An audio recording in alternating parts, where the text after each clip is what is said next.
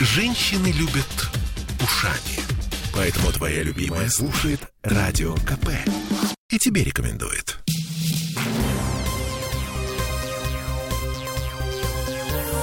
Темы дня.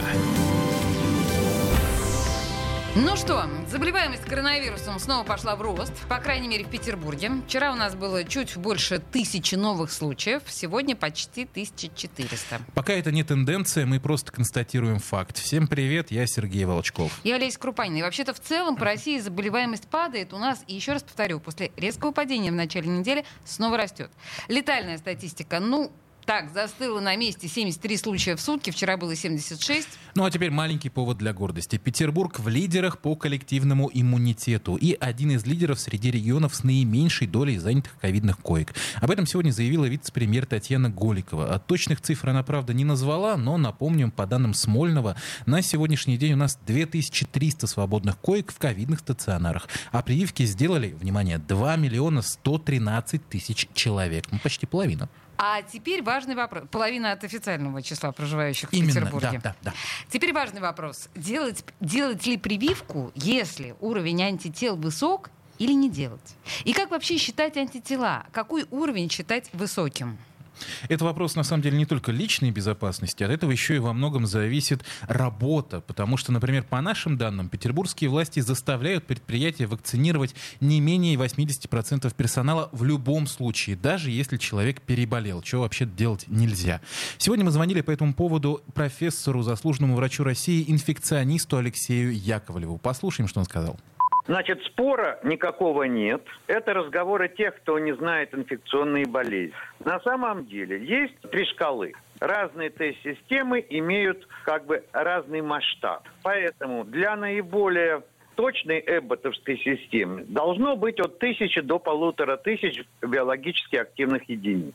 Если система менее точная, как э, вектор Бест, то там э, считается, что от 300 до 500, потому что больше 500 она технически не может показать. Поэтому здесь как бы достаточно уже устоявшееся представление. Недаром были сделаны вот эти биологически активные единицы для оценки напряженности иммунной защиты. Не опасно ли э, человеку с высоким уровнем антител прививаться? Степень опасности. Вот ключевой вопрос. Ключевой вопрос. При высоком уровне антител вакцинироваться не надо, потому что это называется гипериммунизация.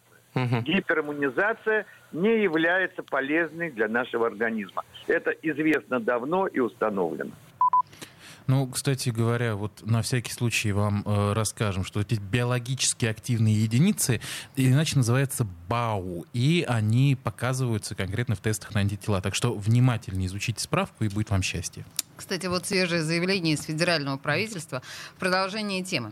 Сертификат для переболевших ковидом должен действовать год а не полгода, как сейчас. Вице-премьер Татьяна Голикова заявила буквально. Мы совместно с нашими учеными экспертами подробно обсуждали вопрос о повторной вакцинации после перенесенной болезни и пришли к выводу о том, что сертификат вакцинированного для переболевшего должен действовать один год. Конец цитаты. Но когда правила поменяют, госпожа Голикова не сказала. Ну, вообще, надо бы уже давно привыкнуть к тому, что правила у нас меняются на ходу и очень быстро. Э, Помните, как еще год назад нам запрещали гулять в парках и выводить детей на детские площадки, а сами площадки обклеивали вот этой вот сигнальной ленточкой красно-белой. Сейчас нам запрещают сидеть в кафе, барах, ну или там ресторанах после 11 вечера. Профессор Яковлев заявил нам, что комендантский час в таком формате это, ну скажем грубо, скажем прямо, это идиотизм. Послушаем. Если говорить серьезно, сейчас, когда явный спад четвертого подъема, то обсуждать эту проблему, наверное, несколько актуально. К сожалению, власти за столетия не придумали ничего. Первые жесткие ограничения были при чуме еще в Великом Новгороде, когда сжигали человека, если он нарушал карантин. Понимаете? Поэтому я думаю, что ведь каждая конкретная ситуация определяет подход и решение. Есть ситуация, когда стоит вводить его. Сейчас никаких объективных данных для введения комендантского часа нет. Вообще мне очень нравится, на самом деле, откровенность господина Яковлева. Может, это тот как, как раз случай, когда терять ему решительно нечего. Ну, учитывая то, что он уже не главный врач Ну, Боткинской я больницы. бы не сказал, что нечего. Но, тем не менее, это его откровенность, конечно, очень импонирует. И идея о том, что опасно вакцинироваться еще раз, когда у тебя высок э, уровень антител, мне кажется, это очень важно. И мне кажется, что вот на это сейчас нужно направить все силы и убеждения, ну и как-то корректировки. Ну, я все-таки, чтобы не допускать паники, отмечу, что не то чтобы опасно, то есть умереть-то от этого мы вряд ли умрем, это просто не надо. И к тому же, если кто-то вдруг э, читал наши многочисленные-многочисленные материалы на тему коронавируса за последние, боже мой, два года, вот тот человек э, понимает, что... э, потерял мысль. Тот человек понимает решительно все. Ну, в общем, так или иначе, изгибы борьбы с коронавирусом, в том числе борьбу с антиваксерами, которых собираются сажать, и звучат призывы даже расстреливать. Мы сегодня обсудим детально в 8 вечера в программе «Токсичная среда» с Андреем Константиновым. Я нашел, нашел, нашел, нашел так, мысль. так, Да, мысль. да, да, да, Ага. да. А, Мы неоднократно писали, что иммунитет, приобретенный естественным путем, то есть после болезни, он, как правило, работает лучше, чем приобретенный после вакцинации. Вот именно поэтому смешивать их так, чтобы один перебивал другой, ну, не стоит.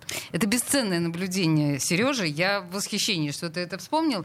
Про вакцины пока все. Сейчас репетиция зимы.